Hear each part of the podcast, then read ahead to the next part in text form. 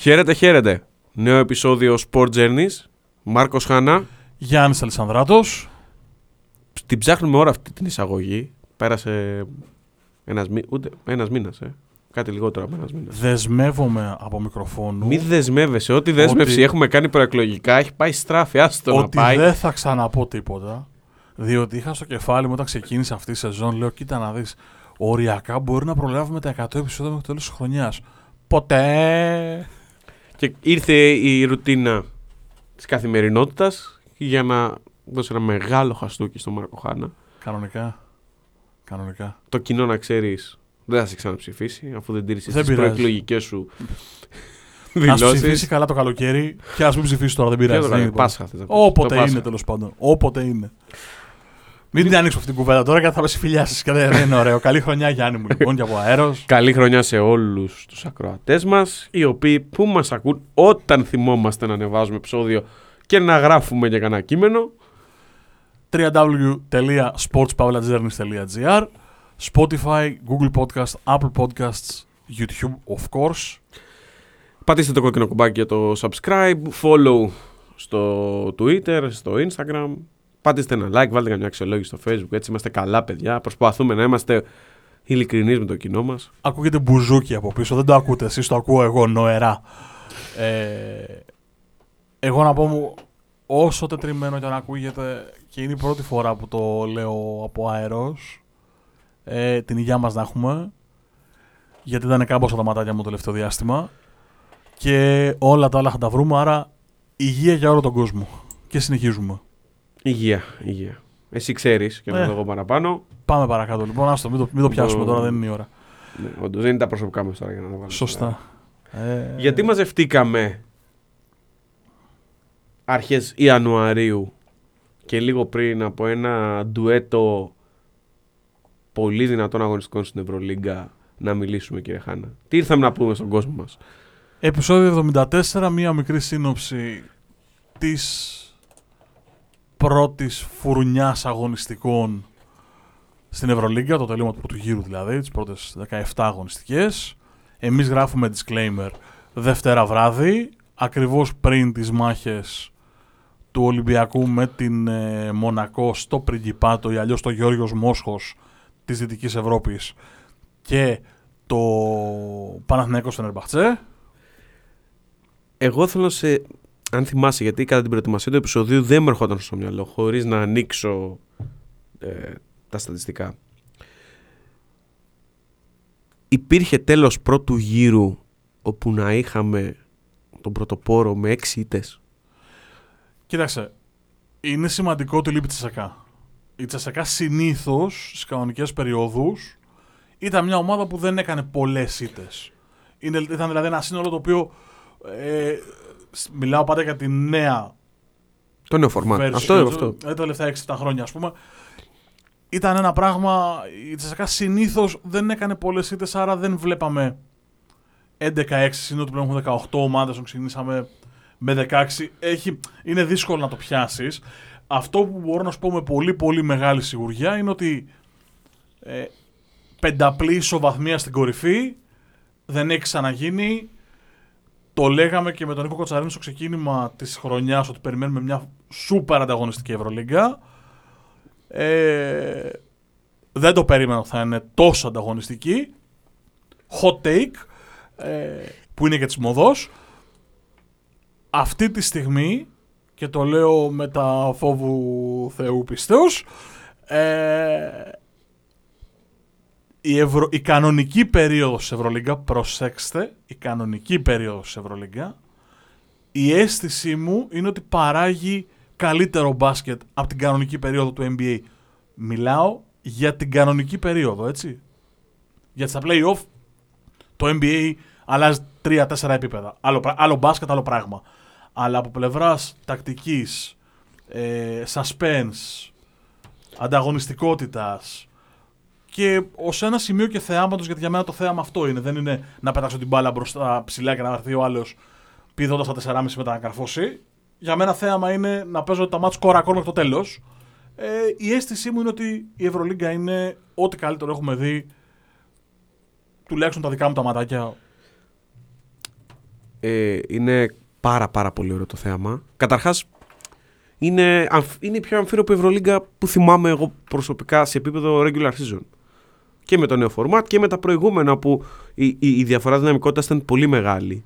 Γιατί υπήρχαν ας πούμε ομάδες τύπου Procom, ε, κάτι Λιέτου Ρίτας, ε, ε, Ορτές δύο φορές ε, στο, παλαιό, στο παλιό format. Υπήρχαν δηλαδή και ομάδες τις οποίες τις ξεπέρναγες εύκολα. Δηλαδή έλεγες κύκλωνες στην αρχή της σεζόν, έλεγες αυτό, αυτό τα μάτς μέσα έξω είναι must win ας πούμε. Αυτό που πιστεύω ότι δεν θα άλλαζε ήταν και η Τσεσεκά. Ότι θα ήταν σ- σε αυτό το group. Δηλαδή, αν υπήρχε Τσεσεκά, πιστεύω θα ήταν στο 16. Γιατί δεν έχει να κάνει με την τεχνογνωσία της Τσεσεκά Με το ή, budget. ή με, της το, με, τεχνολογίας. με, με το budget κτλ. Γιατί βλέπουμε ομάδες οι οποίες ε, είναι πολύ ακριβές. Να πούμε super teams. Η Μονακό είναι μία από αυτές. Η ΕΦΕΣ που είναι στη 7η θέση είναι μία από αυτές. Η Φενέρ με το ρόστερ που διαθέτει είναι μία από αυτές. Η Μπαρτσελώνα, εντάξει, έχω τις αμφιβολίες μου για κάποια κομμάτια του ρόστερ, αλλά οκ. Ε, η Ρεάλ είναι μια ομάδα γεμάτη. Ο Ολυμπιακός είναι επίσης μια πολύ, μια πολύ καλή ομάδα. Η Μπασκόνια είναι η, μεγα, η ευχάριστη έκπληξη. Ρε την Μπασκόνια κάτι πράγμα. Λοιπόν, κάτσε να διαβάσουμε βαθμολογία. Δηλαδή η Φενέρ, η, με συγχωρείς, ο Ερυθρός Αστέρας με Καμπάσο, Βιλντόσα με, εντός ρόστερ είναι σούπερ. Η Ζαλγκίρις που είναι 8η με την προσθήκη του Πολωνάρα γίνεται, είναι μια ομάδα η οποία ανεβαίνει κι άλλο. Και γενικά τι να, να αφήσει έξω την Παρτιζάν η οποία ναι, οκ, μπορεί να, σε επίπεδο budget να είναι πιο χαμηλά από τις υπόλοιπες, αλλά πήγε να πούμε διπλό στη Βαρκελόνη με μπασκετάρα. Ολυμπιακός, Ρεάλ, Μπασκόνια, Μπαρτσελώνα, Μονακό 11-6. Ρεκόρ. Μία νίκη πίσω 17 η Φενέρ. 9-8 η Εφές. Όσο και η Ζάλγκυρης, όσο και η Μακάμπη, όσο και ο Ερυθρός Αστέρας. Μιλάμε τώρα ότι από το 1 στο 10 η απόσταση είναι δύο νίκες. Δηλαδή, κάνει ο πρωτοπόρος 0-2, κάνει ο δέκατος 2-0 Κίνησο. και είναι ισόβαθμοι. Είναι, είναι συγκλονιστικό. Ε, Γι' αυτό λέω ότι σε συμφωνώ σε αυτό που λες, έχει καλές ομάδες. Ε, ακολουθεί η Παρτιζάν με 8-9, η Virtus με 8-9, η Βαλένθια με 7-10, η Μπάγκερ, η Αρμάνι, ο Παναθηναϊκός και η Βιλερμπάν με 6-11 και τελευταία η Έλμπα με 5-12. Αυτές είναι οι 18 ομάδες και το ρεκόρ τους. Εγώ αυτό που θα σου πω είναι το εξής. Αν ανοίξεις μία-μία τις ομάδες, θα δεις ότι όλες τους, ειδικά τις πρώτες δεκάδες που θεωρητικά είναι αυτές που θα παλέψουν τα play-off και για το Final Four κατά επέκταση, όλες έχουν κάνει αυτό που εμείς λέμε γκέλες. Δηλαδή με ομάδες χαμηλότερου θεωρητικά επίπεδου και μάλιστα εντός έδρας. Έτσι. Δηλαδή, μάνι μάνι ο Ολυμπιακός από τη Βαλένθια, ε, η Ρεάλ από τη Virtus, η Μπαρτσελόνα από τη Βιλερμπάν. Στο γρήγορο, χωρίς να ανοίξω το, το πρόγραμμα, ε, μου έρχονται στο μυαλό το που έχει χάσει κάθε μία. Ε, είναι ένα πράγμα που δεν μπορείς σε καμία περίπτωση να βγάλεις άκρη. Θεωρώ ότι θα πάνε όμο-όμο μέχρι το τέλος. Ε, πλέον το ταβάνι της πρωτιάς θεωρώ ότι έχει κατέβει πολύ. Δηλαδή, ακόμα και με απλή αναλογική να το βάλεις για να γυρίσω σε αυτά που έλεγες περί εκλογών πιο πριν. Ε, 22. Σε τρώει έτσι. Ναι, 22 νίκες. Εκεί θα είναι κάπου. Δηλαδή, άντε να πούμε ότι μπορεί κάποιες προς το τέλος να μείνουν από βενζίνη και να μείνουν πίσω, να πάει στις 23 νίκες. Στις 24, max. Η πρωτιά. Δηλαδή, το, ο πρώτος κανονικός περίοδου. Είναι πολύ μεγάλο το, το διακύβευμα. Είναι πολύ πιο ανταγωνιστική η διοργάνωση. Και αυτό δεν οφείλεται στο ότι οι πρωτοπόροι έπεσαν και ανέβηκαν οι από κάτω. Είναι ότι ανέβηκε όλος ο οργανισμός σε επίπεδο. Δηλαδή, αυτή τη στιγμή υπάρχουν 12 ομάδες, εγώ θα σου βάλω μέσα και την Partizan και τη Virtus, οι οποίες είναι στο 8-9, δηλαδή απέχουν μία νίκη από την 8η θέση. Ναι, Έτσι. ναι, συμφωνώ, συμφωνώ. Δεν... ε, που, έχουν Μέσα στο κόλπο. που έχουν ακριβά ρόστερ. Οκ, πιο χαμηλά σχέση με τις ομάδες πρώτης τετράδας πεντάδας. Ένα, ένα κλικ πιο κάτω. Αλλά είναι μέσα στο κόλπο. Άρα μιλάμε για 12 ομάδες. Στο τέλος του πρώτου γύρου έτσι έχουμε ένα πολύ μεγάλο φάσμα αγώνων, 17 αγωνιστικές και έχουν παίξει όλοι με όλους. Που σημαίνει ότι ε, δεν έχει χαμηλώσει το ταβάνι, έχει ανέβει το επίπεδο και χαμηλώνει το ταβάνι της πρωτιάς, έτσι. Ναι, δεν νομίζω ότι έχει να κάνει με το. Δεν είναι χαμηλότερης ποιότητας στο μπάσκετ που παίζετε. Είναι αυτό που σου είπα. Παίζετε πολύ υψηλό επίπεδο μπάσκετ. Αυτό. Και δεν μπορείς να είσαι 70%. Ποτέ. Σε καμία έδρα, ούτε μέσα ούτε έξω, με κανέναν. 70% παίζεις με τη φωτιά να είναι ο άλλος στο 100% και να σκαθαρίσει. Δηλαδή, το, το έχουμε δει τώρα. Αν αρχίσουν να σου ανοίγω αποτελέσματα, Όχι, θα όχι, δεις δεν ότι χρειάζεται. Είναι, είναι ξεκάθαρο και ας πάρουμε, επειδή απευθυνόμαστε στο ελληνικό κοινό, που υπάρχουν και μπασκετοί που βλέπουν όλα τα μάτς των ελληνικών ομάδων. Ο Ολυμπιακός στη Γαλλία με τη Βιλερμπάν. Ναι. Στο συν 24, ένα, Ναι. ένα κακό δεκάλεπτο, κακό σε όλα τα επίπεδα, ε, από τη συμπεριφορά των παικτών, από τη διαχείριση του, του πάγκου, από όλα, από τη διαχείριση του προπονητή. Ένα κακό δεκάλεπτο. Συν 24. Ωραία. Πάμε να πιάσουμε τους δικούς μας. Ναι. Να δούμε τους δικούς μας πρώτα και κάνουμε κουβέντα. Σου έχω και βραβεία μετά. Θα κάνουμε, Ω, θα, ω, θα ω, κάνουμε, ω, ω, θα ω. κάνουμε χαβάλε μεγάλο. Αυτά μου Λοιπόν, τα λέει και με έχεις και απροετοίμαστο. Δεν ξέρω εννοείται τίποτα ότι έχω δηλαδή. προετοιμάσει το είχα πει στα έλεγα. λοιπόν, Ολυμπιακό ή Παναθηναϊκό πρώτα, τι θες; Ε, πάμε με τα εύκολα, εγώ θα πω. Τον Ολυμπιακό. Εύκολα του Ολυμπιακού; Εύκολα, όταν είσαι πρώτος και καβάλα στα λόγο είναι εύκολο. Ωραία. Εγώ ξεκινάω με κάτι που έγραψε ο Χρήστος Μπαφέ στο Twitter και για μένα περικλεί όλο το Ολυμπιακό σύμπαν. Να τους αγαπάτε ρε εσείς λίγο. Να τους αγαπάτε λίγο. Δηλαδή ήμουνα στο γήπεδο στο μάτσο τον Ερυθρό. Το τι μουρμούρα είχε μετά. Ω παπα μια... Το... Δεν καταλαβα... Ήσουνα... Ήμασταν μαζί. Μαζί Ναι, ήμασταν. Μαζί είμαστε. Το τι μουρμούρα είχε απ' έξω που δεν παίζουμε, που δεν τρέχουμε, που γιατί βάζουμε αυτούς, που δεν βάζουμε τους άλλους, που δεν βάζει ο Πίτερς, που δεν βάζει ο άλλος, που τι κάνει ο Κάναν. Ένα χαμό, ένα πράγμα. Δεν πέρασε πολύ. 13 μερούλες. Δηλαδή, είναι αμαρτία από το Θεό και το λέω στους φίλους του Ολυμπιακού αυτό με πολύ μεγάλη αγάπη. Ο Ολυμπιακός είναι μια ομάδα με συγκλονιστικές αρχές. Μια ομάδα που παίζει ωραίο μπάσκετ, δομημένο μπάσκετ, ε, μπάσκετ με αρχές, που κάποτε πετυχαίνει, κάποτε όχι. Παίζουν και άλλοι. Δεχτείτε το, δεν έχει τίποτα. Ε, χαλαρά δηλαδή. Ναι, το, χαλαρά. Παίζουν και άλλοι. Ε, έχει βγάλει διπλά στην Πασκόνια, διπλά στη Βαρκελόνη, διπλά στη Μαδρίτη. Έριξε 30 στη, στην Έρμη τη Φενέρ που τη βρήκε τραυματισμένη και της έβαλε 30 στο κεφάλι. Έβαλε προχτές 20, 18 πόντους διαφορά την, ε, τη Μιλάνο σε μάτσο που φάγε 66 πόντους και έφαγε 18 δεύτερο, δεύτερο ημίχρονο. Άρα έπαιξε και άμυνα. Τι θέλω να πω με όλο αυτό. Δεν λέω να μην κάνουμε κριτική προς Θεού και να την κάνουμε κριτική γιατί ο Ολυμπιακός έχει και τροτά σημεία. Αλλά ρε παιδί μου, Α την Ευρωλίγκα. εντάξει. Να προσθέσω λίγο κάτι ακόμα. Έκανε ρεκόρ πόντων στην ιστορία του στο ΙΝΑ1. Στην ιστορία του επαγγελματικού πρωταθλήματος με 111 πόντους. Έχει έναν παίκτη ο οποίος έχει haters και supporters, τον Κάναν. Ο οποίος- το, το Ντόρσι εκεί έχουν κόλλει. Έχουν γκάνιασει Ο με τον οποίος- Ντόρσι. Ο οποίος έκανε ρεκόρ τριπώντων στην ιστορία του Ολυμπιακού. Ξεπέρασε τον Μιλάν Τόμιτς. Ένα ρεκόρ στοιχειωμένο από τη δεκαετία, τη δεκαετία του 90 με 8 εύστοχα. Ε, χρειάζεται υπομονή, πράγμα το οποίο δεν το έχουμε. Είναι χαρακτηριστικό του, του λαού μας. Ακόμα και εμείς οι δύο πολλές φορές έχουμε κρίνει. Έχουμε πει. Να μιλάς για τον εαυτό σου, θα βγάλω συνομιλίες στο Facebook. και ο δεν- Μάρκος Χάνα. Και, ο Μάρκος Δεν Χάνα. έχω. και για το ειδικά- ποδόσφαιρο έχει πει και για το πολλά ποδόσ- πράγματα. Το ποδόσφαιρο το παρακολουθώ περισσότερο ως φίλαθλος, ίσως, ως, ρε παιδί μου, πώς να το πω, ως φρούτο, το αναλύω λιγότερο από τον μπάσκετ. Δηλαδή, στον μπάσκετ δεν μπορώ να σου πω κακή κουβέντα για τον Ολυμπιακό ή για την Πασκόνια, άντε να το πάμε και ανάποδα. Δεν έχω κακό λόγο να σου πω. Μπορώ να βρω τροτά, αλλά δεν θα πω ότι άπαπα τι γίνεται, ας πούμε. Ε, Αυτό με τον Κάναν. Ε, είναι στο όριο της εμπάθειας, ρε εσύ. Εντάξει, δεν ήταν θέμα εμπάθειας. Θα σου πω τι, τι σημαίνει. Υπήρχε ένας παίκτης ο οποίος λατρεύτηκε γιατί ήταν και το απεραμένο του τέτοιο. Ο Κάναν είναι πολύ πιο low profile. Δηλαδή βγήκε και είπε: Δεν με ενδιαφέρει ο Ντόρση. Εγώ είμαι ο Κάναν, τελείωσε. Δεν πούλησε, ξέρεις, το παδιλί και τα λοιπά. Δουλεύει. Καταρχάς και στα παιχνίδια που είναι αρνητικός επιθετικά. Είναι επιδραστικός αμυντικά. Δεν τον κρατάει τυχαία στο πάρκι για να ξεμπουκώσει.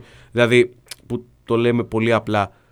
Είναι επιδραστικός. Είναι, ο πρώτος, ε, μαζί, ε, είναι πρώτος ο Γόκαπ, δεύτερος σε κλεψίματα ο Κάναν. με τη Μιλάνο, εκεί που το μάτς πάει να γίνει ροντέο, στη μοναδική φορά που η Μιλάνο έβγαλε λίγο αντίδραση, οι άμυνες του Κάναν είναι που ανάβουν τη σπίθα και μετά γίνεται, παίρνει μπρος όλος ο Ολυμπιακός και τελειώνει το ματς κατ' ουσίαν. Και φυσικά μιλάμε για έναν πάρα πολύ καλό σουτέρ, ο οποίος δεν έχει τόσο πολύ την δημιουργία από μόνος του, όπως το είχε σε πολύ μεγάλο βαθμό ο Ντόρσεϊ.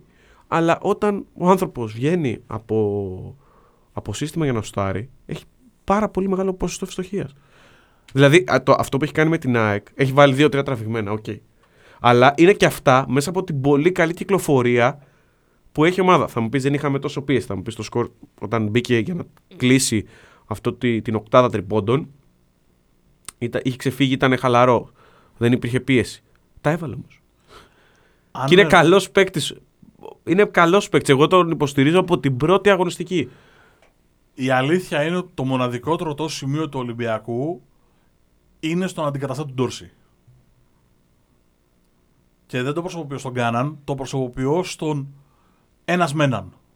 Ο Ολυμπιακός δεν έχει έναν παίκτη που στις στιγμές που η μπάλα θα κολλήσει, θα τη βάλει στη μασχάλη, θα πει εγώ και θα πάει. Δηλαδή, αυτό που κάνει ο Μίσιτς, αυτό που κάνει ο Κλάιμπερν, θα μου πεις στο, στο υψηλότερο των επιπέδων, δεν λέω να φέρει τον Κλάιμπερν, εννοώ να φέρει ένα παίχτη, που να, να υπάρχει ένας παίχτης στο ρόστερ που να πάρει την μπάλα και να την κάνει κομπολόι. Πώς το λένε, δεν, δεν μπορώ να το πω διαφορετικά. Ο Ολυμπιακός σκοράρει 90% των πόντων του, δεν είναι στατιστικό, το λέω σχηματικά, ε, μέσα από παιχνίδι που έχουν αγγίξει όλη την μπάλα. Ναι. Ε, όταν αυτό δεν θα βγει, γιατί θα διαβαστεί, γιατί θα είναι κάποιος σε κακή βραδιά, γιατί παίζει και ο αντίπαλος, γιατί, γιατί, χίλια γιατί μπορούμε να βάλουμε. Δεν υπάρχει ο ένας παίχτης που θα πάρει την μπάλα, θα πει ανοίξτε και θα πάει να παίξει ένας ένας. Αυτό είναι το μοναδικό τροτό σημείο του Ολυμπιακού. Υπάρχει, αλλά δεν μπορεί να το κάνει στο βαθμό που το έκανε ο Ντόρση. Ναι, αυτό λέμε ρε παιδιά, για το επίπεδο που συζητάμε. Γιατί υπάρχει παίκτης. Και ο Σλούκας το έχει κάνει σε ένα βράδυ και ο Μακίσικ μπορεί να το κάνει. Να σου θυμίσω πόσα παιχνίδια έχει πάρει πέρσι μόνο του Μακίσικ. Τέσσερα σου θα σου πω. εγώ. Τα δύο είναι με τον Παναθηναϊκό. Δεν είναι Πρόσεξε, αυτό. Δεν, δεν είναι αυτό. είμαι, ήμουν πολύ συγκεκριμένος σε αυτό που είπα. Ότι δεν μπορεί κανείς από αυτούς που αναφέραμε να το κάνει και με τη συχνότητα, αλλά και με τον τρόπο που το έκανε ο Ντόρση. Αλλά ότι μπορούν να το κάνουν, μπορούν να το κάνουν μια χαρά. Σε αυτό το επίπεδο οι παίκτες. Το έχεις πει και εσύ ο ίδιος. Δηλαδή, αν, πά- αν πάει ο Μπαρτσόκα και πει σε κάποιον, ο Ράντοντ, ο, ο χ προπονητής, στο χ παίκτη αυτού του επίπεδου, βάλε μου 20 πόντους, 30 πόντους, θα, θα τους βάλει. Δεν, Αλλά η εικόνα δεν θα είναι συμφωνώ- όπως ο Μπέικον. Δεν συμφωνώ απολύτως σε αυτό. Δεν μιλάμε για μπάσκετ, μιλάμε για κάτι άλλο. Δεν συμφωνώ. Α το Παναθηναϊκό είναι άλλη, άλλη μεγάλη κουβέντα, την πιάσουμε μετά. Δεν συμφωνώ απολύτως με αυτό. Το μοναδικό θεωρώ τροτό σημείο είναι αυτό του Ολυμπιακού και ένα άλλο το οποίο το έχει γράψει και το καταχρώμε ο Νίκος Παπαδογιάννης. Ο Ολυμπιακός ερωτεύεται το είδωλό του στον καθρέφτη. Υπάρχουν στιγμές δηλαδή που παίζει τόσο όμορφα ε, που παρασέρνεται από αυτή την ομορφιά και αρχίζει και κάνει χλαμάρες. Δηλαδή για τον Ολυμπιακό τρία πράγματα είναι. Το αν θα μπορέσει στις βραδιές που κολλάει να του πάρει ένα την μπάλα και να παίξει ένας ένας, να τον ξεκολλήσει την επίθεση. Δύο, το ότι πάρα πολλές φορές ε, γίνεται υπερφύαλος. Και το τρίτο, το οποίο για πρώτη φορά το είδαμε με τη Μιλάνο να μακιγιάρεται, στις βραδιές που κολλάς, από τη στιγμή που δεν υπάρχει ο παίκτης να κάνει το extra mile και να παίξει ένας ένας, πρέπει να παίξει άμυνα. Πρέπει να μην φας 75. Γιατί ο Ολυμπιακός έχει τους μηχανισμούς και στην κακή του βραδιά να βάλει 77, 78, 80. Πρέπει να κρατήσει τον αντίπαλο κάτω στο 75. Αυτός πρέπει να είναι ο πολιορκητικός κριός. Δηλαδή δεν χρειάζεται ο Ντόρσεϊ να βάζει, να βάζει ο Ολυμπιακός 130. Χρειάζεται απλά η ομαδική του άμυνα να κρατάει τους αντιπάλους κάτω από τους 75. Ναι, στις βραδιές που θα είναι πυρηνοκίνητο που θα βάζει 110, οκ, θεωρώ δεν θα φάει 111. Νομίζω ότι. Θα σταθώ λίγο στο τελευταίο. Ότι μόνο οι ΕΦΕΣ της πρώτης κατάκτησης και ο Ολυμπιακός στη σύγχρονη Ευρωλίγκα έχουν, έχουν φτάσει, έχουν αγγίξει αυτά τα επίπεδα. Η Real του Ντόντσιτς. Έδεσαι τι καλά; Και το έκανε με, με τόσο, τόσο μεγάλη συνέπεια. ρε εσύ. Ε, ήταν, ήταν ένα πράγμα Παναγιά βοήθα. Πολύ καλή. Εντάξει, δεν μιλάμε σε επίπεδο προφανώς, σε επίπεδο ποιότητας. Μιλάς ότι τα τελευταία χρόνια; Ναι, δεν θυμάμαι. Και τη Real Ο- του Ντόντσιτς Ο ακόμα. Δεν, Παναθηναϊκός, δεν, το, ο Παναθηναϊκός το 9. δεν το έκανε με τόση συνέπεια. Ναι. Οκ, σε άλλο μπάσκετ βέβαια, έτσι. Ε, γι' αυτό σου λέω. Δηλαδή, αν με αφήσεις να σε, ψάξω, άλλο, σε, σε εντελώς διαφορετικό επίπεδο ανταγωνισμού. Εντάξει, σου λέω ο Παναθηναϊκός το 9, ας πούμε. Δηλαδή, Για μένα η πιο πλήρης ομάδα που κατέβηκε ποτέ να παίξει μπάσκετ. ξεκάθαρα. Αυτό είναι. και θα μείνει στην ιστορία. Θα μνημονεύεται Δεν υπάρχει. SI. Με διαφορά η πλήρη. Θα ήθελα πολύ να δω αυτή την ομάδα στο, στο παρόν. Πραγματικά θα ήθελα πάρα πολύ. Όχι, εγώ θα ήθελα να δω 10 προπονήσεις. 15-5. Έτσι. Αλλά δεν θέλω άλλο, είμαι εντάξει. Νομίζω ότι πραγματικά δεν θα χρειαζόταν ε, προπόνηση. Ε, ξέρεις, το γύρω-γύρω όλο το υπόλοιπο. 5 εναντίον 5. Και προπονητικά να το δεις, ήταν ο Μπράντοβιτς προπονητής και ο Ιτούδης βοηθός. Δεν υπάρχει. Αυτή η ομάδα ήταν ε, άλλο, άλλο επίπεδο, άλλο level. Τέλος πάντων, πάμε παρόν. Ωραία, πού θα καταλήξει; Ε, Πώ τόσο να καταλήξει. Ε, ρε, εσύ είναι πάρα πολύ δύσκολο. Θα σου, πω- θα σου πω το γιατί. Το ανέφερες και στην αρχή ότι δύο ήττες σε μία διαβολοβδομάδα μπορεί να σου αλλάξουν την κοσμοθεωρία ακόμα και αν αυτές είναι στο, στο, στις τελευταίες δύο αγωνιστικές. Έχεις κλειδώσει τα playoffs ε, και είσαι, μπορεί να, σ- να είσαι λίγο πιο χαλάρο. οπότε μπορεί να αλλάξει με μία ήττα οι δύο, όλη η κοσμοθεωρία σου. Είναι πολύ, πολύ ρευστή η κατάσταση και νομίζω ότι φαίνεται και από τη βαθμολογία. Ωραία, να εκτεθώ; Ναι. Δεν θα είναι 105. Σόπα, ρε, εντάξει. Μεγάλη τέτοια μας 11 έκανες. 11-6. Μεγάλη πρόβλεψη μας έκανε, ρε, Περίμενε, παιδιά. περίμενε. Δευτερόλεπτα πριν είπες ότι δεν μπορώ γιατί μπορεί να κάνει δύο ήττες και να βρεθεί 8ο. Ναι. Εγώ σου λέω λοιπόν ότι playoff θα μπει άνετα. Αυτό δεν το συζητάω. Να το κλείσουμε; Ναι. Δεν θεωρώ ότι δεν είναι το δεν το συζητάμε. Έχει δουλίτσα για να κλείσουν τα playoff. Θεωρώ όμως ότι έτσι όπως παίζει θα μπει άνετα τα playoff. Η αίσθησή μου είναι ότι στις λεπτομέρειες και σε δύο-τρία πολύ κομβικά παιχνίδια. Μπαρτσελώνα μέσα, Ρεάλ μέσα, ε, Εφές μέσα. Αυτά τα τρία τα παιχνίδια στο σεφ, αν τα κάνει 3 στα 3, μπορώ να σου πω ότι είναι σε ρυθμό 1-2-3. Ξέρεις κάτι, δεν ξέρω αν έχει νόημα έτσι όπως είναι η κατάταξη να συζητάμε Άλλο αυτό. Εγώ δεν σου είπα θα έχει για νόημα. κατάταξη. Εγώ δεν σου είπα θα έχει νόημα. δηλαδή, αν, είναι- ε, αν έχει κάποια ουσία το να πούμε να τερματίσει. Νομίζω ότι Εγώ δεν ρώτησα αυτό. ακόμα και ο πρώτος, και το άκουγα σε μια συζήτηση μπασκετικών του, ο Χρήστος Ρομπόλης με τον Νίκο Ζερβάη, συνάδελφοι το συζητούσαν. Ε, ότι ακόμα και το νούμερο ένα δεν σου εγγυάται απολύτως τίποτα. Ωραία. Ακριβώς όπως το λες. Ε, projection. Πες Ένα ότι- τέσσερα, ένα τέσσερα. ένα Όχι, τέσσερα. όχι. Πες ότι κλείνει, κλείνει η σεζόν τώρα. Να σου πω τα ζευγάρια. Ναι. Ο Ολυμπιακός Ζάλγκηρη. Το μοναδικό που έχει προφανές φαβορή. Αλλά τη Ζάλγκηρη την έχουμε ξαναδεί να κάνει Ακριβώς. 0-3 στο σεφ και να τρέχουμε.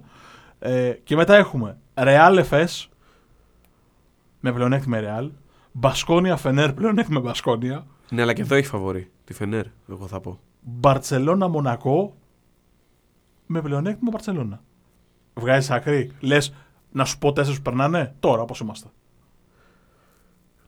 Μόνο και μόνο επειδή έχουν το know-how, θα σου έλεγα ότι Ολυμπιακός και Φενέρ θα περάσουν. Όχι, όχι. Τίποτα. τίποτα. Δεν δεν βάζω ούτε ένα ευρώ. Εντάξει, όταν φτάσεις στα playoffs, παίζει ρόλο και το know-how. Σίγουρα. Δηλαδή, καλή, καλός αυθορμητισμός στο επιθετικό μπάσκετ που αποδίδει η ομάδα του Πεναρόγια, αλλά όταν θα σφίξουν τα γάλατα, θα πρέπει να βγουν μπροστά και να πέσει και ξύλο και να αφήσουμε το, Η πιο, τα γαλλικά και τα ωραία και τα έτσι και τα πολλά τρίποντα. η πιο fan του watch ομάδα στην Ευρωλίγκα με διαφορά, η Μπασκόνια. Ε, πολύ καλή. Δηλαδή να κάτσεις στο σπίτι να τη δεις είναι πολύ όμορφη. Τέλος πάντων. Ωραία. Να σου πω κάτι όμως. MVP Ολυμπιακού. Fun to watch ήταν και η ΕΦΕΣ, αλλά η ΕΦΕΣ είχε τη διαφορά ότι είχε παίκτες οι οποίοι είτε είχαν πάει μέχρι το τέλος του δρόμου, είτε είχαν πολύ μεγάλη εμπειρία από παιχνίδια φωτιά. Βρε και η Άλμπα fun to watch είναι. Αλλά τώρα συζητάμε να είναι fun to watch και να κερδίζει κιόλας. Ναι, οκ. Γι' αυτό σου λέω η Μπασκόνια είναι καλή. MVP ο Βεζέγκοφ. Να το κλείσω, να το αφήσω. Εντάξει, MVP του πρώτου γύρου αναμφίβολα. Ωραία. Εντάξει. Εντάξει. Δεν θα με ρωτήσεις. Ε. Δηλαδή, αν συνεχίσει έτσι ο, ο Κλάιμπερν, ας πούμε, θα το αξίζει και αυτός. Για τον Ολυμπιακό μιλάω. Α, α, για όχι τον- γενικώ. α. Γενικώ έχουμε άλλο. Ναι, ναι, ναι, δεν υπάρχει. Δεν υπάρχει. Αυτά που, αυτά που έχει κάνει και ίσως είναι και μια απάντηση στους ρόλους ότι ο Ολυμπιακός δεν έψαξε στο πρόσωπο του Κάναν τον αντιντόρση. Σε καμία περίπτωση. Αλλά έπαι- έψαξε ένα κομμάτι του puzzle για το φετινό ρόστερ. Γιατί δεν παίζει το ίδιο με πέρσι. ο Συμφωνώ. Ολυμπιακός. Συμφωνώ. Και δεν είναι μια ακριβή συνέχεια του πέρσι ο φετινός Ολυμπιακός. Συμφωνώ πάρα πολύ. Και Δεν θα- το ξέρεις γιατί το συζητάμε Μαζί σου. Πολύ μαζί σου. συχνά. Ωραία. Περίμενε τώρα να δεις πώς θα το θέσω. Ε, ο καλύτερος παίκτης του Ολυμπιακού είναι ο Βεζέγκοφ. Με διαφορά. Αλλά όταν ο Παπα-Νικολάου δεν είναι καλός, ο Ολυμπιακός ή ητάται ή παίζει άσχημα. Άσχημα. Παίζει μέτρια. Εσύ, είναι πολύ άδικο γιατί το ίδιο θα σου πω ότι ισχύει και για το walk-up. Είναι κλειδί σε, στις πολύ μεγάλες νίκες. Στο δίνω. Αλλά ο Παπα-Νικολάου θεωρώ ότι είναι η κόλλα που το έχουμε ξανασυζητήσει, έχω, έχω ξαναχρησιμοποιήσει τις λέξεις ακριβώς. Είναι η κόλλα που φέρνει όλα τα κομμάτια σε άμυνα και επίθεση να κουμπώσουν όπως πρέπει. Όταν ο Παπα-Νικολάου είναι καλά, νομίζω ότι δεν χρειάζεται να φοβάται τίποτα ο Ολυμπιακός. Όταν δεν είναι καλά, μπορεί να γίνει η μεγαλύτερη βλακεία του κόσμου. Και είναι, είναι πολύ άδικο για τον Παπα-Νικολάου το ότι δεν παίρνει, θεωρώ τουλάχιστον, το credit που πρέπει να πάρει. Είναι, είναι, συγκλο, είναι στιγμές που είναι συγκλονιστικός. Ο τρόπος που πηγαίνει στο rebound, που θα παίξει άμυνα από το 1 μέχρι το 5, ε, που θα πάρει την πρώτη μπάλα, που θα ψάξει συμπαίκτες, που θα ψάξει κοψίματα, που θα μπει στην baseline να ανοίξει χώρους, που θα φάει το ξύλο της μαύρης αρκούδας από το 1 μέχρι το 40. Δεν, είναι, είναι αλλού. Δηλαδή, ο Φαλ το παίρνει το credit που πρέπει να πάρει. Ο Ορθό το παίρνει και καλώ το παίρνει. Ο Γουόκαπ το παίρνει το credit που πρέπει και καλώ το παίρνει. Ο Σλούκας το ίδιο. Ο Βεζέγκοφ πασφανώς. Το πήρε από αυτούς που έπρεπε και θα το πάρει και προσεχώς. Μαζί σου. Μακάρι. Εντάξει, γιατί το αξίζει. Έτσι. Έχεις πληροφορία για την ανανέωση του συμβολέου του Νικολάου. Μίλησε μου. Όπα κάτσε, βγάλαμίδη. Χαπογελάει, παιδιά. Βγάλαμίδη. Προσεχώς, προσεχώς. Άπα, άπα, βγάλαμε λαβράκι. Προσεχώς, προσεχώς. Αλλά αναγνωρίστηκε και ιεραρχικά το καλοκαίρι. Ε, εντάξει, ρε, προφανώς. Ναι, θα, μου, θα μπορούσα να βάλω το Σλούκα. Οκ. Το ακούω. Και είναι Ναι. πάντα εκεί ρε εσύ ο Κώστας. Είναι πάντα εκεί. Δεν, δεν, δεν. Εγώ έχω πει ότι αν από τον Ολυμπιακό βγάλεις το Παπανικολάου, ε, υπάρχει πρόβλημα.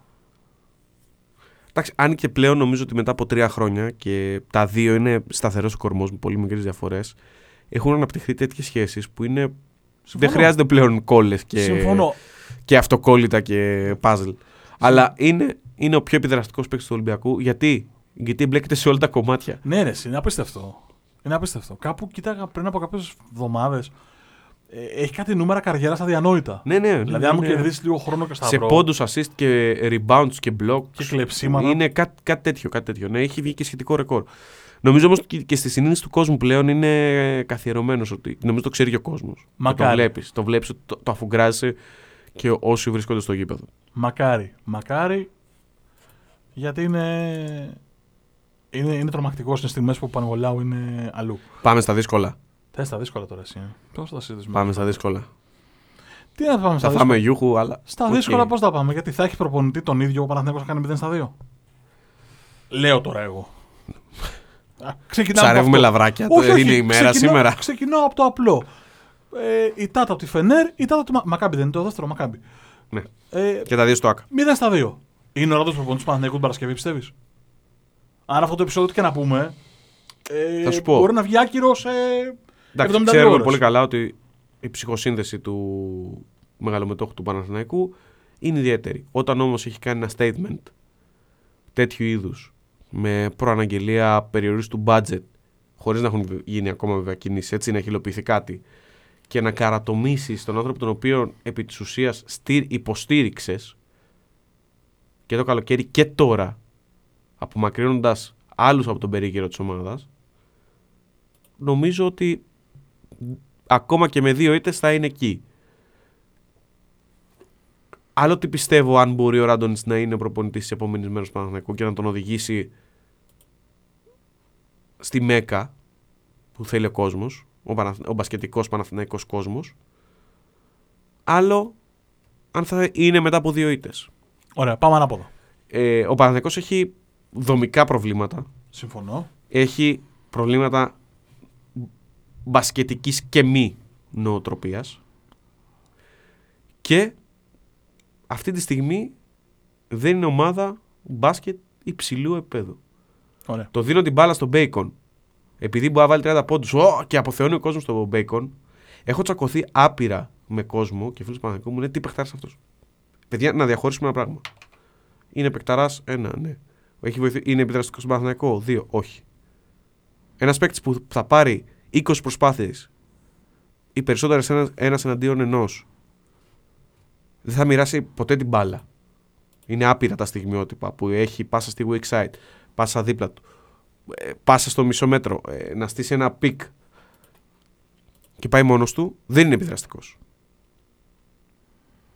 Εκτός αν λέγεσαι Michael Jordan. Λίγα με τα ιερά και τα όσια, γιατί θα σου κλείσω το μικρόφωνο. Λοιπόν. Ε, Είδα τώρα το, το lanyard που φοράς, γι' αυτό το θυμήθηκα. λοιπόν, περίμενε. Να το πιάσουμε λίγο από την αρχή, γιατί σε κάποια που λες συμφωνώ σε μεγάλο βαθμό, σε κάποια έχω τις αμφιβολίες μου, όχι ότι διαφωνώ επί της ουσίας, αλλά νομίζω ότι σηκώνει πολύ μεγαλύτερη κουβέντα από αυτό που ε, κάναμε ως αρχική τοποθέτηση. Ο Ράντον φταίει. Και Ναι. αν ναι, πόσο;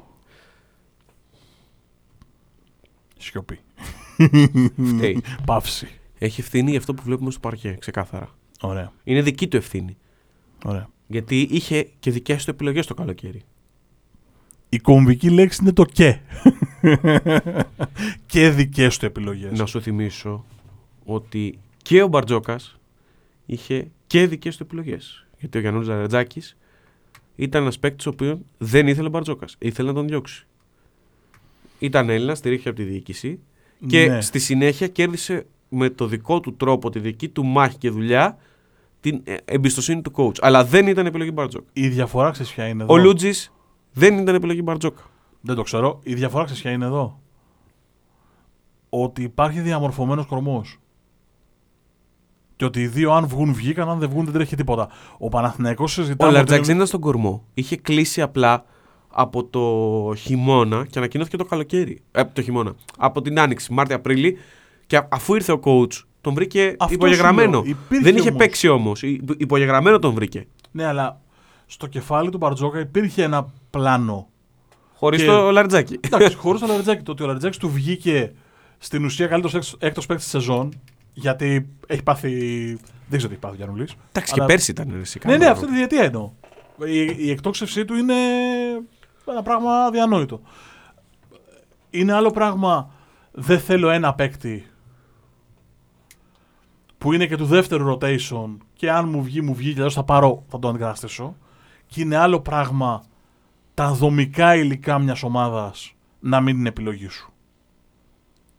Με όλο το σεβασμό, ο Πάρις Λί πρώτα υπογράφηκε από τον Παναθηναϊκό και μετά πήγε ο Ράντονιτς. Ναι. Ε, ο Μπέικον με χέρια και με πόδια υπογράφω ότι δεν είπε ο Ραντόνιτς φέρτε μου ένα σκόρερ να την κάνει κομπολέο και να μπαίνει μέσα. Ε, Πονίτικα και Γκριγκόνης είναι δύο μη συμπληρούμενοι παίκτες. Δεν μπορεί σόφρον προπονητής να είπε τους θέλω και τους δύο. Και στο λέω εγώ που αν ανατρέξετε στο επεισόδιο το preview της χρονιάς σου είχα πει ότι ο Γκουντάιτης, ε, ο Πονίτικα είναι πολύ αγαπημένοι μου παίκτες με την έννοια ότι τους θεωρώ πάρα πολύ καλούς παίκτες. Walters, επιλογή Ράντονιτ. Ναι. Γκουντάιτη, επιλογή Ράντονιτ. Βάλε τελεία γιατί μετά είσαι εντάξει. Δεν έχει άλλους. Δεν έχει άλλους. Και, ο άλλους- Ντε- και ο Ντέρικ Βίλιαμς. Καλά, έχω πολύ σοβαρή αμφιβολία αν- αν ο Williams είναι επιλογή Ράντονιτς. Στον τρόπο που παίζει ο Ράντονιτς, έτσι. Μα αυτό είναι το θέμα. Ότι ο Παναθηναϊκός δεν πρεσβεύει τον μπάσκετ του προπονητή του. Άναγιο. Τώρα. Εκτός και Τώρα τα αν λες καλά. πιστεύουμε στη μεταβλητότητα. όχι, τώρα ότι τα λες δηλαδή καλά. ότι ένας προπονητής αλλάζει το Ω. μπάσκετ. Δηλαδή, εγώ θυμάμαι τον Μπαρτζόκα ότι αυτό το μπάσκετ έπαιζε. Όχι αυτό που βλέπουμε. Μπορεί όχι στο βαθμό που το κάνει ο Ολυμπιακός φέτος, αλλά όλες του οι ομάδες είχαν μια ξεκάθαρη στόχευση. Με πολύ καλό spacing, με πολύ καλή κυκλοφορία μπάλα σε επιθετικό παιχνίδι. Ε, Μέγεθος στην άμυνα, δηλαδή χέρια παντού, αλλαγές. Ο Μπράντοβιτς στον Παναθηναϊκό έφτιαξε σίγουρα τρεις διαφορετικούς Παναθηναϊκούς.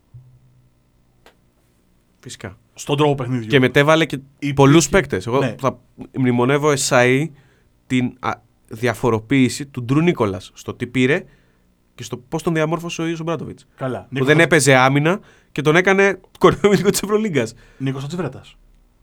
Super scorer. Πρω, πρώτο scorer, αν δεν κάνω λάθος. Ναι, ναι, ναι. αμυντικό όπλο. Ναι, ναι, από το... Ε, Mike Batist. Καλησπέρα, τι κάνετε καλά. δηλαδή, θέλω να πω. Ο πρώτος mobile center στο ευρωπαϊκό μπάσκετ. Παιδιά, τώρα για να είμαστε σοβαροί.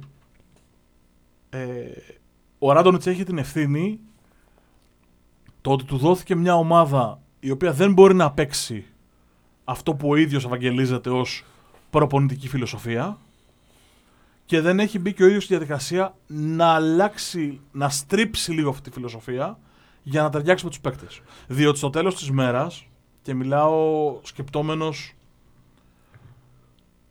ως Ράντονιτς ας πούμε, μπαίνοντας στα απόψε του Ράντονιτς, στο τέλος της ημέρας δεν θα φύγουν 10 παίκτες. Θα φύγει αυτός. Ναι. Θα σου πω όμως ότι τα υλικά που διαθέτει θα μπορούσαν να υπηρετήσουν τον μπάσκετ. Τι... Πρόσεξε. Γιατί; Δεν ε- έχει παίκτες με μέγεθος να πιέσουν; Δεν έχει να κάνει με το μέγεθος, έχει να κάνει με τη θέληση.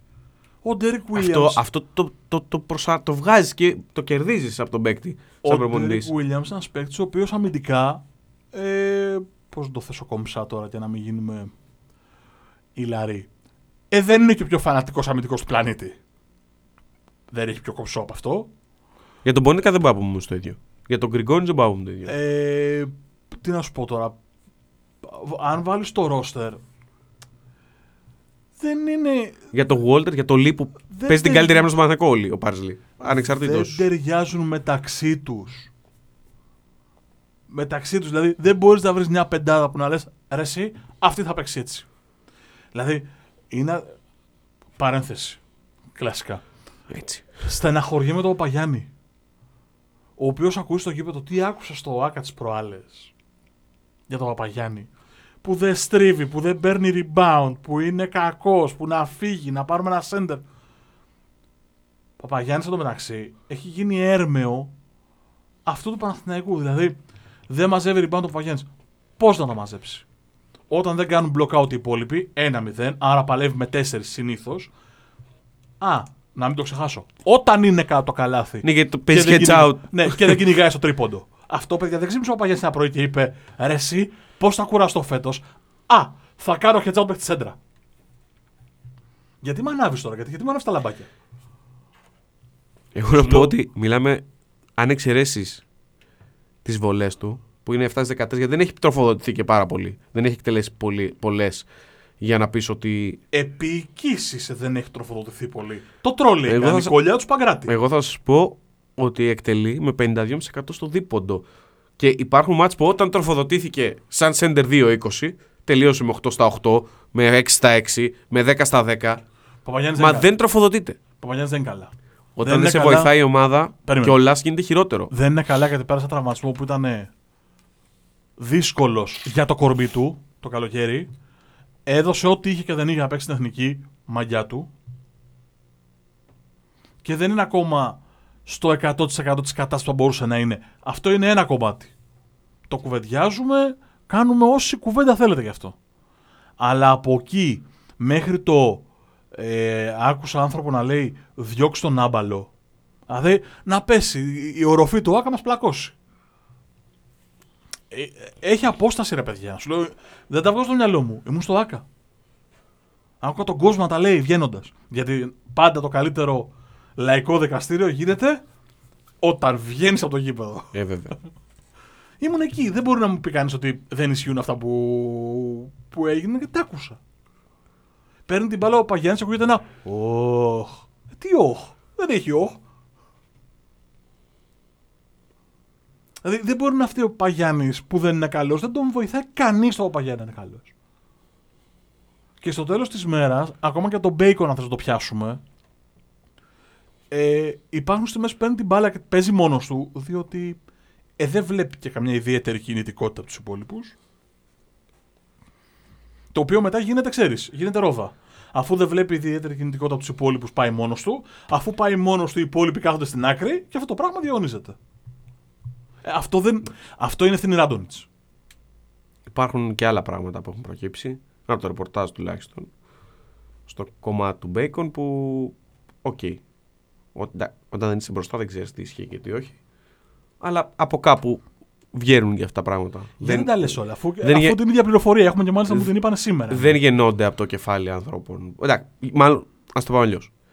Όπου υπάρχει καπνός, Καπνός, ε. συνήθως υπάρχει και φωτιά. Είτε Να είναι το υψηλή είτε χαμηλής. Να το θέσω όσο πιο κομψά γίνεται λέγοντας όμως και την είδηση. Εντάξει, δεν είναι λάτρες της ε, προπόνησης ο φίλος μας ο Ντουέιν.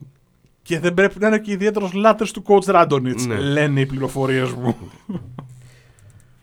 Εντάξει. Τώρα πότε πρόλαβε σε δύο μήνες να μην είναι λάτρες του προπονητή Ράντονιτς. Τέλος πάντων. Μα ο Μπέικον δεν ας είναι τώρα πάει. παίκτης που έχει, έχει διαχειριστεί ποτέ στην καριέρα του Ράντονιτς. Είτε στον Ερυθρό είτε στην Μπάγκερ. Να δούμε τον ελέφαντο στο δωμάτιο. Νομίζω ότι για αγαπημένη ακόμα μια φορά ο έκφραση. Παναθηναϊκός δεν ήξερε πραγματικά τι θέλει. Δηλαδή πήρε παίκτες για να πάρει, δηλαδή γέμισε τον ελληνικό κορμό με p- project τα οποία όμως χρειάζονται από δίπλα παίκτες ποιότητας και έναν προπονητή ο οποίος θα τους εξελίξει. Νομίζω ότι ο Ράντονιτς δεν είναι τέτοιος προπονητής. Χωρίς να τον μειώνω ή την αξία του, είναι ένας προπονητής ε, διαφορετικής φιλοσοφίας. Δηλαδή δεν θεωρώ ότι τα αδέρφια Καλαϊτζάκη μπορεί να έχουν συγκεκριμένο ταβάνι. Αλλά ο Ραντονίτ δεν τους βοηθάει να το φτάσουν. Όποιο και είναι αυτό. Ωραία. Ο Μαντζούκας είναι ένα παιδί το οποίο θέλει δουλειά και θέλει και χρόνο στο παρκέ. Γιατί αποδεικνύει όσες φορές έχει πάρει τον, ένα συγκεκριμένο ρόλο ότι μπορεί να τον φέρει πέρας. Να σου πω κάτι. Δεν είναι ένας παίκτης αυτή τη στιγμή, δεν ξέρουμε πώς θα εξελιχθεί τα επόμενα χρόνια, έτσι, που θα φ- κάνει διαφορά στην ομάδα. Αλλά ένας, ρο- ε, μπορεί να εξελιχθεί σε ένα πολύ καλό ρολίστα. Για επίπεδο, πάντα μιλάμε για το, επίπεδο, της- για το υψηλότερο επίπεδο. Στο ελληνικό πρωτάθλημα, εύκολα ή δύσκολα, μπορείς να κάνεις διαφορά γιατί είναι πιο χαμηλός ο πύχης. Δεν θεωρώ ότι έχει δομήσει ο Παναθηναϊκός στο ίδιο το μυαλό σαν οργανισμός το τι θέλει να κάνει. Το γυροφέρνεις, το γυροφέρνεις, το γυροφέρνεις, το γυροφέρνεις. Δεν το λες. Αφού είναι εσένα να Αυτό βάλεις το το πω εγώ. κερασάκι. Εγώ θα, βάλω το, εγώ θα βάλω το χέρι στην πρίζα δηλαδή. Εγώ είπα τό- τόσα είπα. Το χέρι στην πρίζα, εγώ θα το βάλω δηλαδή. Ε. Α, το βάλω ρε Γιάννη το χέρι στην πρίζα.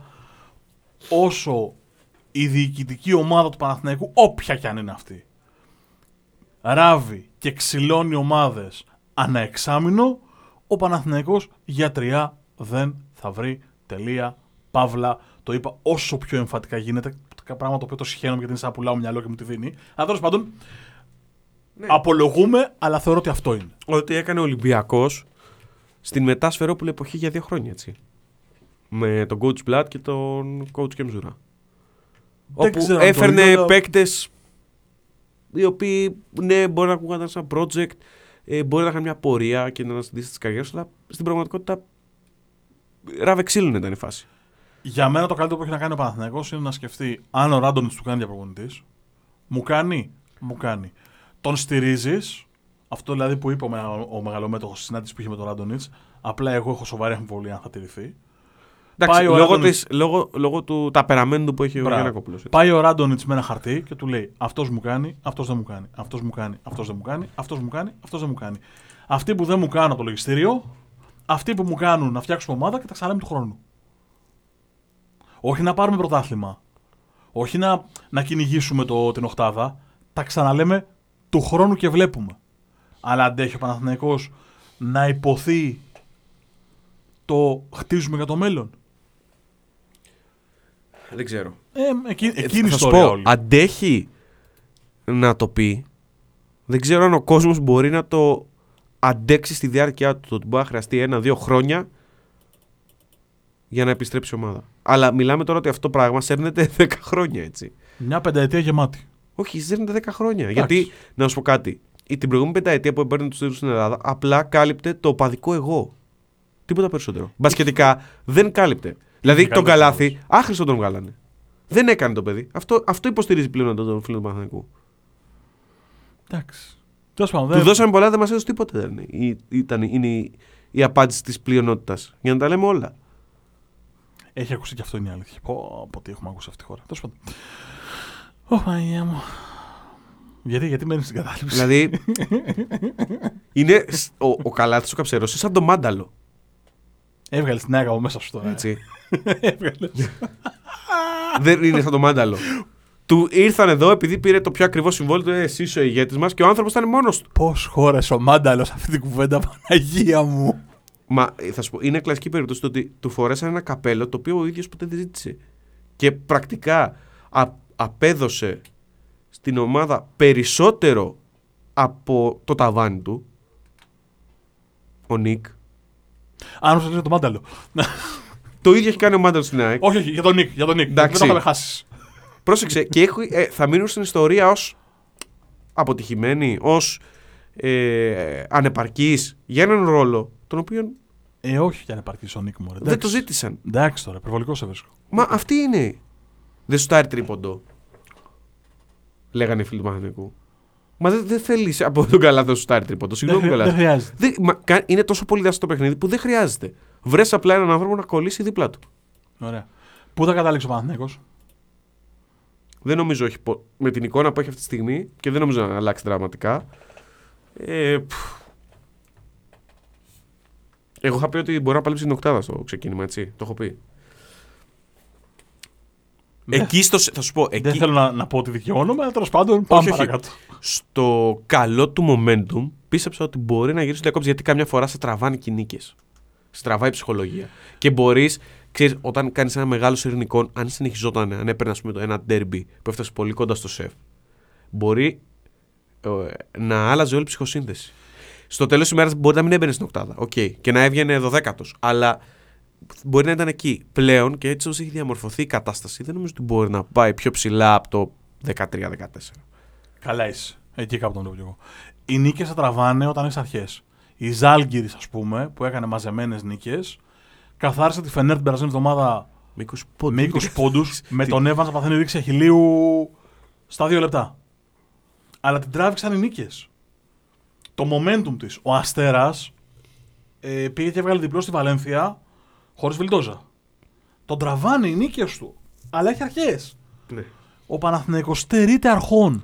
Εγώ Απλά εκεί και είναι στην, το περι- πρόβλημά μου. και στην περίπτωση του Ζαλγκίρις και του Ερυθρού, αν δεν μπει ο Καμπάτσο που δεν θα μπει μέχρι το Φεβρουάριο λόγω της τιμωρίας Του ban. που επέβαλε η Ευρωλίγκα, ε, και αν η Ζαλγκίρις δεν βρει έναν παίκτη τόσο επιδραστικό όσο ο Evans. Πήρε Δεν τον θα Τέιλορ της ΕΦΕΣ. Ναι, οκ, δεν, θα, δεν είναι το ίδιο. Όχι, δεν είναι το ίδιο. Μπορεί να τη βγει. Μπορεί να κολλήσει έτσι. Ναι, γιατί ο Τέιλορ στη Ζαλγκίρις θα έχει άλλο ρόλο σχέση με την ΕΦΕΣ, πιο πολύ ρυθμό. Τέλος πάντων, δεν έχει καμία σημασία. Τέλος πάντων. Θέλω να σου πω όμως Μένει να ότι φανεί. ίσως, ίσως τελικά όταν θα συζητάμε μετά από τρεις μήνες στις 9 Απριλίου που θα έχουμε μια πλησιάζουμε στο τέλος του regular season ίσως αυτές οι απουσίες να λέμε ότι δεν έφταναν οι νίκες τελικά είχαν αρχές αλλά ήθελαν και κάτι ακόμα Ναι, δεν το συζητάμε. Αλλά λέμε, αλλά απαντάω σε αυτό που λες Ναι, το, ναι, ναι, όχι το- αν θα κάνει νίκες και θα τον πάρει, ξέρεις, να προχωράω ανέβει. παρακάτω και στην οικονομία της κουβέντας Ωραία. Δεν παίζει ο Ολυμπιακός, δεν παίζει ο Παναθηναϊκός, δεν δουλεύουμε, άρα δεν είμαστε στα γήπεδα, τρέχουμε σαν παλαβή. αστερίσκος Ναι, Αστε... με συγχωρείς, παρένθεση δεν πειράζει. Πάμε, κάνε δουλειά σου. μια ομάδα με αρχές η οποία αυτή τη στιγμή είναι υποκρίση, πιστεύεις ότι μπορεί να αποτελέσει παράγοντα της Οκτάδας; Η οποία βρίσκεται στη 15η θέση. Βλέπεις τώρα όμως γιατί μου χαλάς την ερώτηση. Πώς έλεγε ο Χαλβατζής, γιατί μου μπήκε την ερώτηση. λοιπόν, Ένας και ένας δυο μου. τα- Άντε. Έτσι. που οκ, λέγεται. Περίμενε, περίμενε. Δεν παίζει ο Ολυμπιακός, δεν παίζει ο Παναθηναϊκός, δεν είμαστε σε κάποιο γήπεδο δουλεύοντας και έχει Ευρωλίγκα. Ποια ομάδα όταν παίζει λες, ωραία, κάθομαι να τη δω, και ποια ομάδα βάζεις Netflix; Product placement το Netflix. Αν θέλει να μας σπονσοράρει. Κάνε ένα σχολιάκι από κάτω να γίνουμε κι εμείς λίγο viral. να το ταγκάρεις στην περί αυτό το επεισόδιο. Ε, τώρα μου βάζει. Είναι 16 ομάδες. Έχω και ομάδες που θα δω και ομάδες που. Είναι πολλές, δεν είναι μία. Ε, λέμε, πάμε, δώσε μου. Δύο και δύο, ρε παιδί μου. Εγώ τις έχω έτοιμες. Είμαι σίγουρος. Εγώ τις έχω έτοιμες. θα δω Μπασκόνια. Όλοι μας. Θα δω Μπασκόνια. Όλοι μας. Πεχταρά Χάουαρντ. Πού τους βρίσκει ρε, εσύ όλους αυτούς; Και ρεχέτα, ρε φίλε. Πού τους βρίσκει ο, Ναι, ο ναι. άτιμος. Για να μην πω τίποτα άλλο. Εγώ πιστεύω ότι αυτή τη στιγμή δουλεύει για, την, ε- για το καλοκαίρι. Δηλαδή μέσα στη σεζόν ψάχνει. Δεν ψάχνει, δεν περιμένει το καλοκαίρι.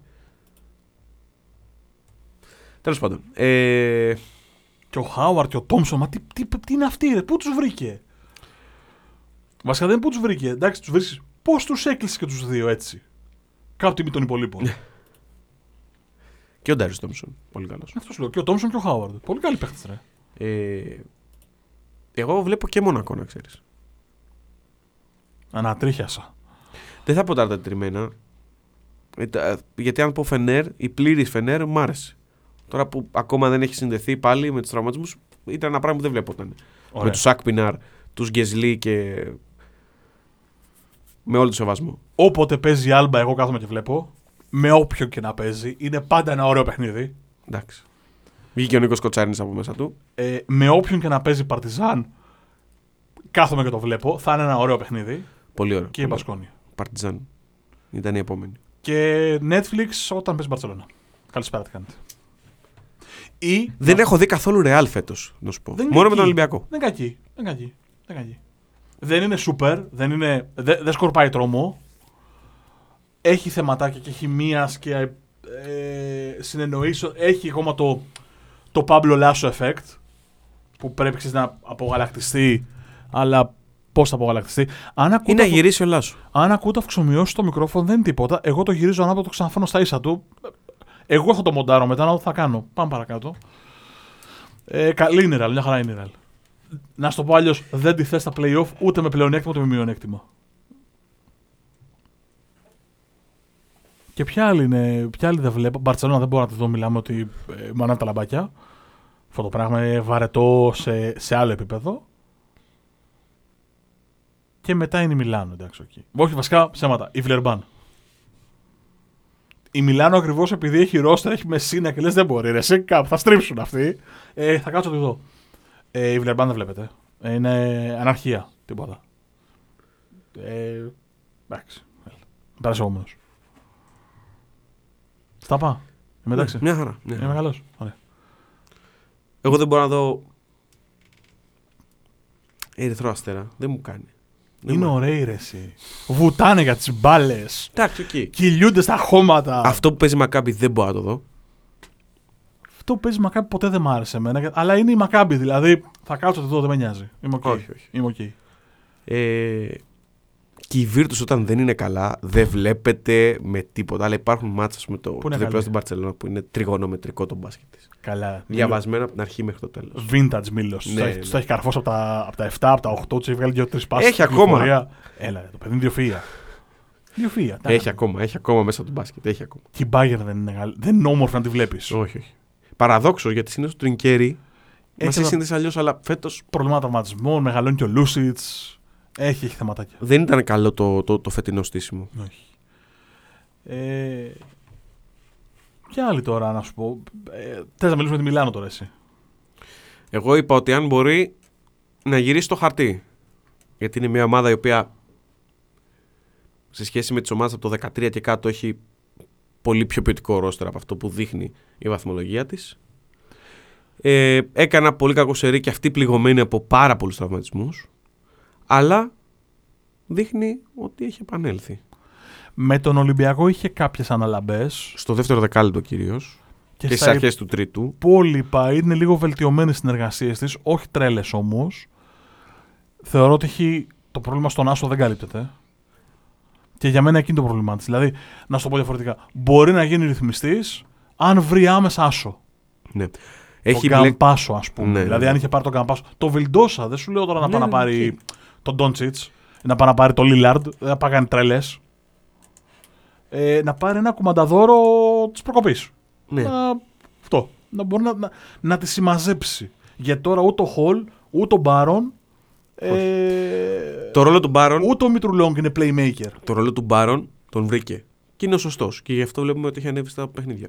Έχει βρει τα αισθήματα να εκτελεί, γιατί αυτή είναι η δουλειά του Μπάρον. Δεν είναι να οργανώνει το παιχνίδι. Δη- μα δεν έχει άλλον όμως. Δηλαδή, ο Μπάρον, ο Χολ και ο Μίτρου-Λονγκ αναγκαστικά παίζουν και άσοι Ναι. γιατί δεν έχουμε άλλον. Αυτή είναι. Εντάξει, πλέον περισσότερο ο Μίτρου-Λονγκ, αλλά και ο, αυ, περισσότερο δύο, ας πούμε, αν μπορούμε να θέσουμε στα σύγχρονα γκαρντ. ας Όλη αυτή πούμε, τη διάρκεια. Ναι.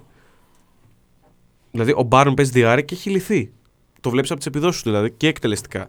Δεν κουβαλάει τόσο την μπάλα. Δεν περνάει βασικά για την ακρίβεια σχεδόν καθόλου η μπάλα από τα χέρια του οργανωτικά.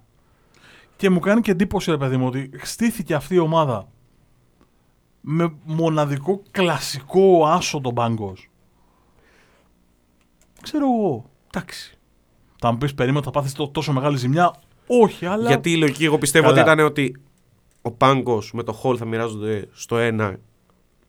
Και όταν έπαιζε ο πάγκος, ε, δεν έθελε η Μι- η Μιλανό. Εντάξει, ήταν πρώτες αγωνιστικές, περιμένεις να βρει θα σου χημεία. Αλλά θέλω να σου πω ότι σκέψου ότι είχε Μίτρου Λόγκ και Μπίλι Μπάρον, δύο τρομερούς σουτέρ στο 2, στο, στον αρχικό του σχεδιασμό. Και τον Χολ με τον Μπάκο στον Άσο. Όπου ο,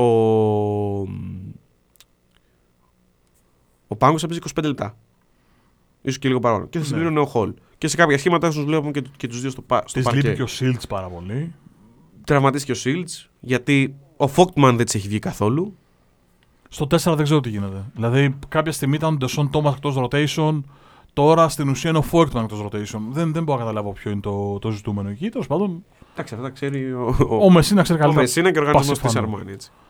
Αλλά για να σου απαντήσω στην Αλλά μια ερώτηση- ομάδα η οποία κάνει τρεις σερή νίκες με ομάδες που αυτή τη στιγμή βρίσκονται στη- στα πάνω στην ομάδα, άσυξτο στη Βαλένθια, κερδίζει Ερυθρό Αστέρα και Μονακό, δύο πολύ καλύτερες ομάδες, πιο ορθολογικές αν προτιμάς, που παλεύουν αυτή τη στιγμή για την οκτάδα. Η Μονακό είναι στην κορυφή ισοβαθμή με τους άλλους τέσσερις και ο Ερυθρός Αστέρα είναι εντός οκτάδας, με είναι οκτώ. Είναι ένα σημάδι. Δεν Εγώ θα πας πω. μακριά χωρί playmaker. Αυτό είναι πραγματικότητα. Δηλαδή, έκανε τρεις νίκες. Θεωρώ πούμε, ότι δεν θα την κερδίσει την Άλμπα. Αύριο. Ε, είπαμε Δευτέρα βράδυ, Τρίτη. Πάμε στα. Ναι. Ε, θεωρώ ότι δεν την κερδίσει την Άλμπα, ας πούμε. Αλλά αυτό μένει να. Να διαψευστεί ή να επικαιροποιηθεί Ναι, στο κοίταξε. παρκέ. θεωρητικά έχει ένα πρόγραμμα το οποίο είναι ok. Αν κάνει τρεις νίκες, ας πούμε, γιατί έχει Άλμπα, Ζαλγκύρη και Βιλερμπάν.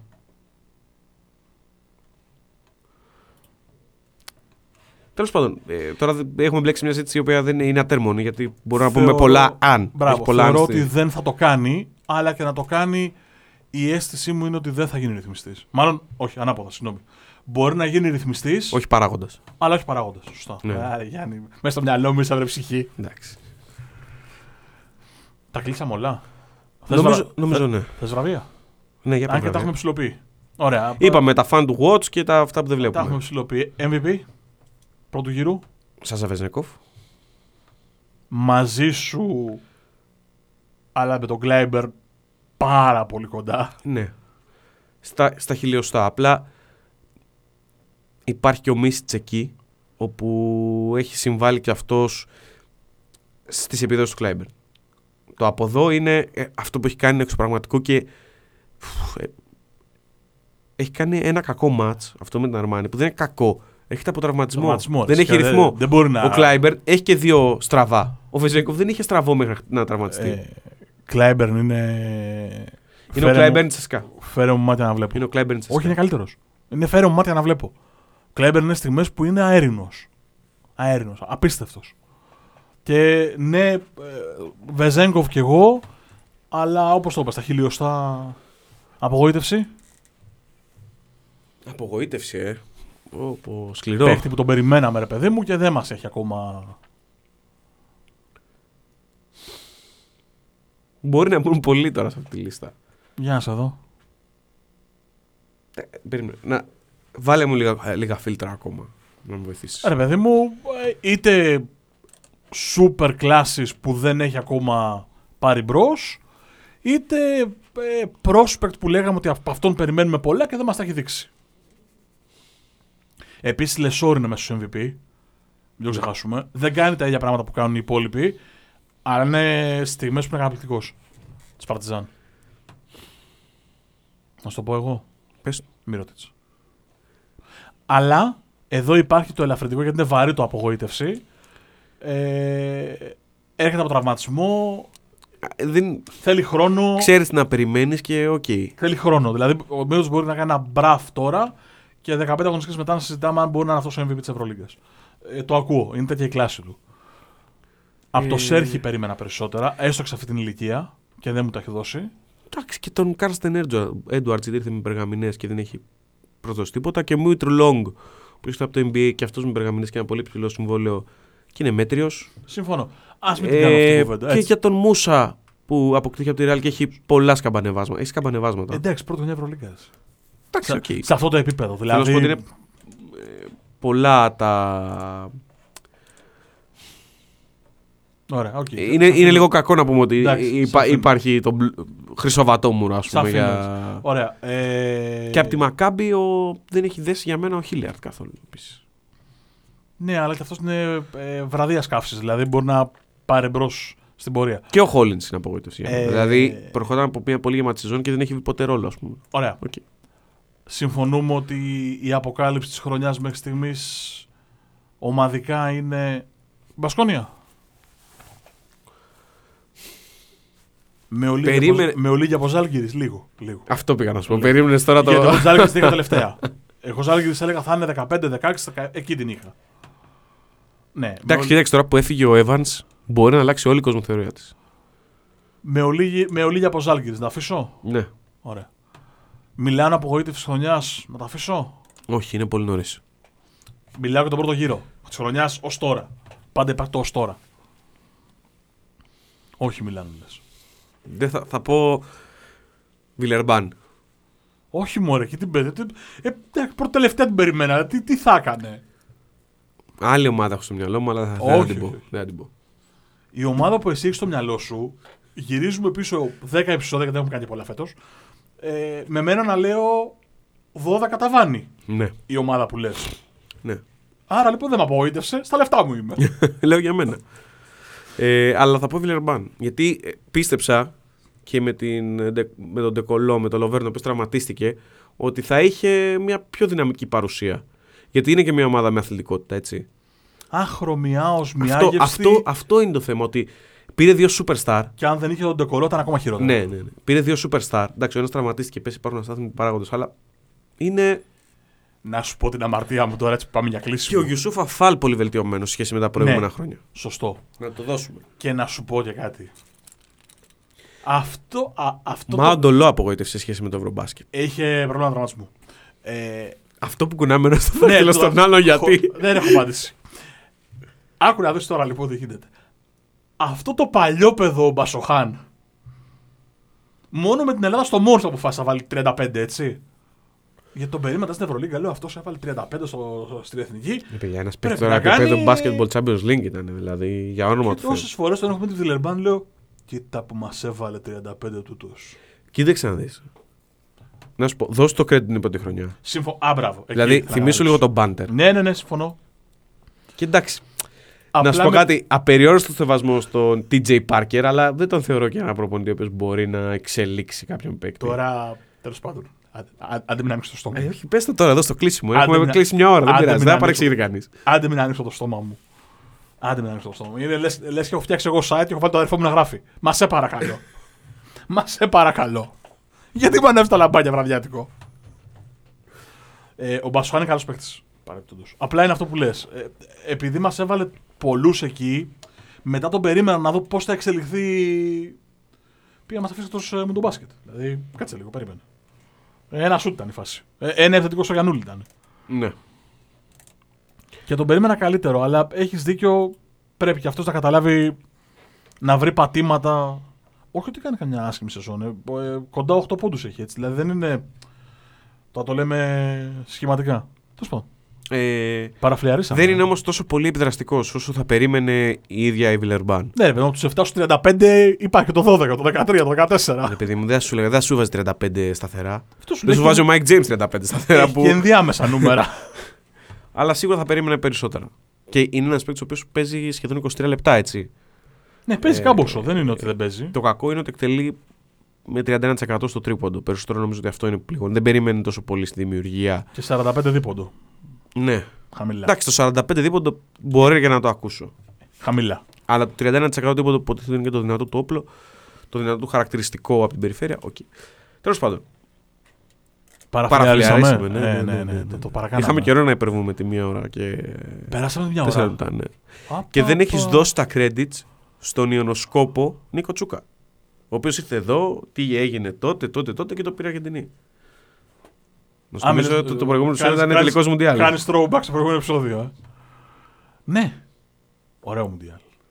Ωραίο. Και ωραίος τελικός. Για άλλο επεισόδιο. Τι ωραίος τελικός. Τι ωραίος τελικός. Πω πω τι μου θύμισες τώρα. Για άλλο επεισόδιο.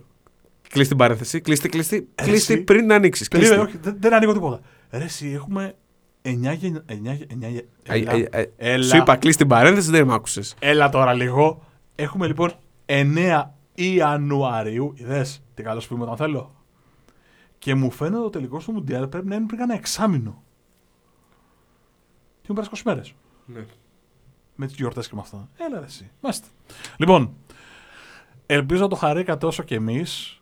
Ελπίζω να έχω το μικρόφωνο στη σωστή πλευρά και να υπάρχει η φωνή μου. Αλλιώς θα ακούτε το Γιάννη να μιλάει μόνος του και ανάμεσα παύσεις. Αν έχει καμία σημασία. Ε, ήταν το 74ο επεισόδιο του Sports Journeys. Μας ακούτε στο Spotify, στα Apple Podcast, στα Google Podcast, στο YouTube, φυσικά στο www.sportspavlajourneys.gr Κάναμε μια ανασκόπηση του πρώτου γύρου της Ευρωλίγκας. Τι είδαμε, τι μας άρεσε, τι μας άρεσε. Εγώ συνήθως ξέφυγα λιγάκι γιατί είμαι λίγο πιο παρορμητικός όταν μιλάμε για μπάσκετ. Τι πρέπει να πω τώρα; Ποιος είσαι, τι κάνεις, που πάμε, να είσαι καλά, έχω καλυφθεί στον κόσμο. Πες κάτι, ρε παιδί μου. Θες να πεις μια ιστορία, πες μια ιστορία, δεν έχω πρόβλημα. Εγώ θα πω από τον Μάρκο Χάνα. Και από τον Γιάννη Λισανδράτο. Μέχρι την επόμενη φορά να είστε όλοι καλά. Είναι η 74η αποφώνηση που την στον αέρα. Γεια σας, γεια σας.